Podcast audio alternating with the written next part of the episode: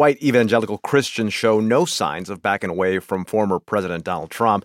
That appears to be at least one takeaway from this week's Iowa Republican caucuses, where the former president won a decisive victory over several challengers.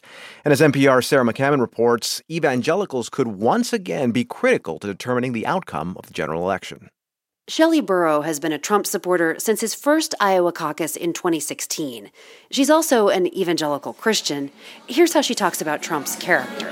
Have you read the Bible? What do you mean? Have you read the Bible? Yeah, actually, Because I have. many of the people in the Bible were married multiple times, and they didn't always do the perfect thing.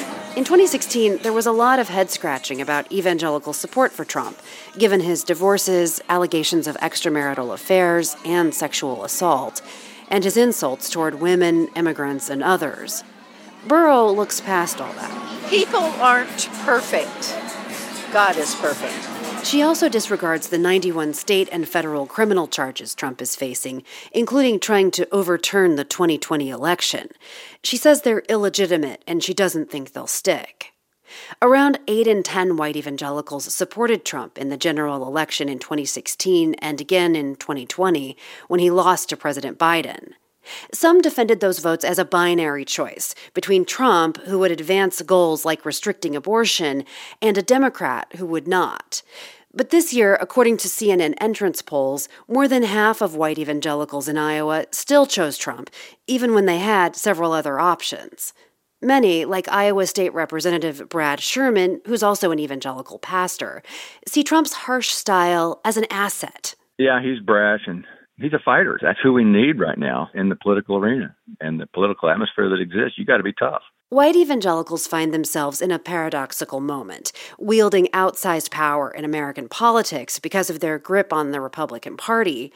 But their numbers and cultural influence are declining as the country becomes less religious and more racially diverse. Samuel Perry, a sociologist at the University of Oklahoma, says even with recent victories like the overturning of the abortion rights decision Roe v. Wade, many still see themselves as underdogs in a culture war. And they believe that Trump is the guy who has in the past and continues to promise to fight for them. Since Trump's rise, Perry says the word evangelical has taken on an increasingly political meaning versus its religious one. The conservative, Trump supporting faction of evangelicalism, I think, has laid claim successfully to the evangelical kind of space in a way that if you don't fit in that and, and that you don't feel like all of that term represents now uh, is you, then you back away from that. But Perry says most of those who still identify as evangelicals show no signs of softening their support for Trump. Still, moving even a relatively small number of those voters could make a big difference in November.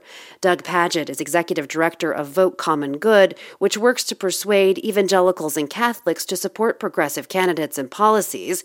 His group will be heavily focused on swing states this year. Because moving 3% of evangelicals away from voting for Donald Trump on election day makes it, by our estimates, impossible for him to win in those states. That's assuming Trump becomes the Republican nominee. For now, all eyes are on next week's primary in New Hampshire, a state with fewer evangelical voters and more moderates who may be somewhat more open to another candidate. Sarah McCammon, NPR News, Manchester, New Hampshire.